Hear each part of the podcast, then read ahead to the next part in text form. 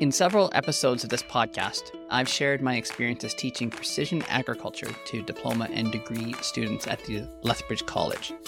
Teaching is a reciprocal process, and through it, I've gained valuable insights into the future of agriculture and the evolving landscape of agronomy in the upcoming years and decades. Join me in this final episode of the season as we delve into the key takeaways from this past semester. So, welcome to Plants Dig Soil, podcast about realistic regen ag. I'm your host, Scott Gillespie, and I'm an agronomist from the Western Canadian prairies, specializing in climate smart agriculture.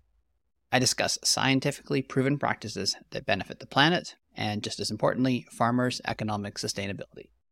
Be sure to visit my website, www.plantsdigsoil.com, for resources and information about the services that I offer. Back in high school, I recall working on a project about GPS, the Global Positioning System. During the mid 1990s, my partner and I crafted models of satellites using toilet paper rolls, toothpicks, and tin foil. In our project, we explored how these satellites could precisely pinpoint locations on Earth. Little did I realize at the time how groundbreaking this technology was. The US military had conceptualized it in the 1960s, refined it over the 1970s, and only released it to the public in the 1980s. The application of GPS to agriculture, particularly the recording of yield monitor data, marked a significant advancement. Although the concept of the yield monitor emerged in the 1980s, it took six years to develop a viable commercial product. Witnessing the real time display of yield during harvest was extraordinary. It became evident that pairing a GPS system with yield data could enable the mapping of this information. In my perspective, this marks the beginning of precision agriculture the capacity to collect and link data to specific points in the field. While valuable on its own, the true power of precision agriculture lies in the future ability to manage distinct areas separately. Now, the initial major application was in fertilization. I observed this evolution in my career, where tying soil samples to specific areas enhanced the precision of nutrient management. EC mapping, which is electrical conductivity, became the tried and true method, often combined with topography for more refined models. This approach, as opposed to gridding the entire field, significantly reduced costs while providing similar or better detailed maps. Now, over the past two decades, precision agriculture has predominantly focused on nutrient management and technologies for applying variable rate fertilizers. However, in recent years, we've seen a proliferation of new machines and ideas in this space. Satellite imagery has been a game changer in the last decade, allowing for remote assessment of fields without physical presence. Drones, or UAVs, unmanned aerial vehicles, offer high resolution data at flexible times, though their adoption has been hampered by regulatory requirements and time constraints. Considering labor shortages in agriculture, drones might become a viable solution for scouting. Their potential to provide high resolution images could surpass satellite imagery, especially if AI is employed to identify issues without manually looking through all the images. Drones also find application in spraying, particularly in challenging or hard to reach areas. Precision agriculture, fundamentally about managing specific areas differently, has expanded to include advanced sprayers that can significantly reduce chemical usage by targeting only areas that require the treatment. Green on brown sprayers are already running in my area. These are suitable only when the crop is not in the ground, as they just spray the green object, which is a weed, when it can be seen.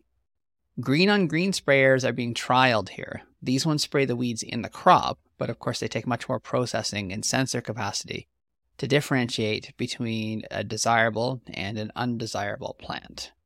I already know of a machine operating that can do this, except instead of spraying herbicide, it shoots the weeds with lasers. The evolving landscape of precision agriculture is steering towards autonomous machinery. The future entails onboard processes for mapping, prescription creation, and product application, minimizing the need for human intervention. When the machines can identify the pests and instantaneously take care of them, many of the tasks of the agronomist disappear. This transformation extends beyond the field AI models are being used to look up and locate information that was traditionally the role of the agronomist. While some may see this as a threat, I see this as an opportunity to offload one of the more mundane roles. Google has already replaced a lot of what agronomists were doing 20 years ago. AI is just the next level. While our roles will change, I believe there'll still be a role for agronomists. People still like to deal with people.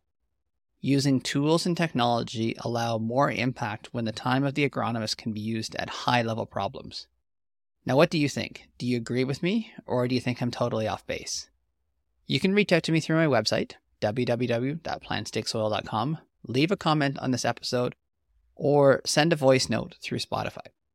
Now, before I wrap up, have you noticed the influence of AI in shaping the content of my episodes? From copy editing to creating thumbnail images and to LinkedIn posts, AI has become an integral part of my podcast production process. It's even used to edit the audio. I can manually delete mistakes and have pauses and filler words automatically taken out. All of this has drastically reduced the time I need to put out content.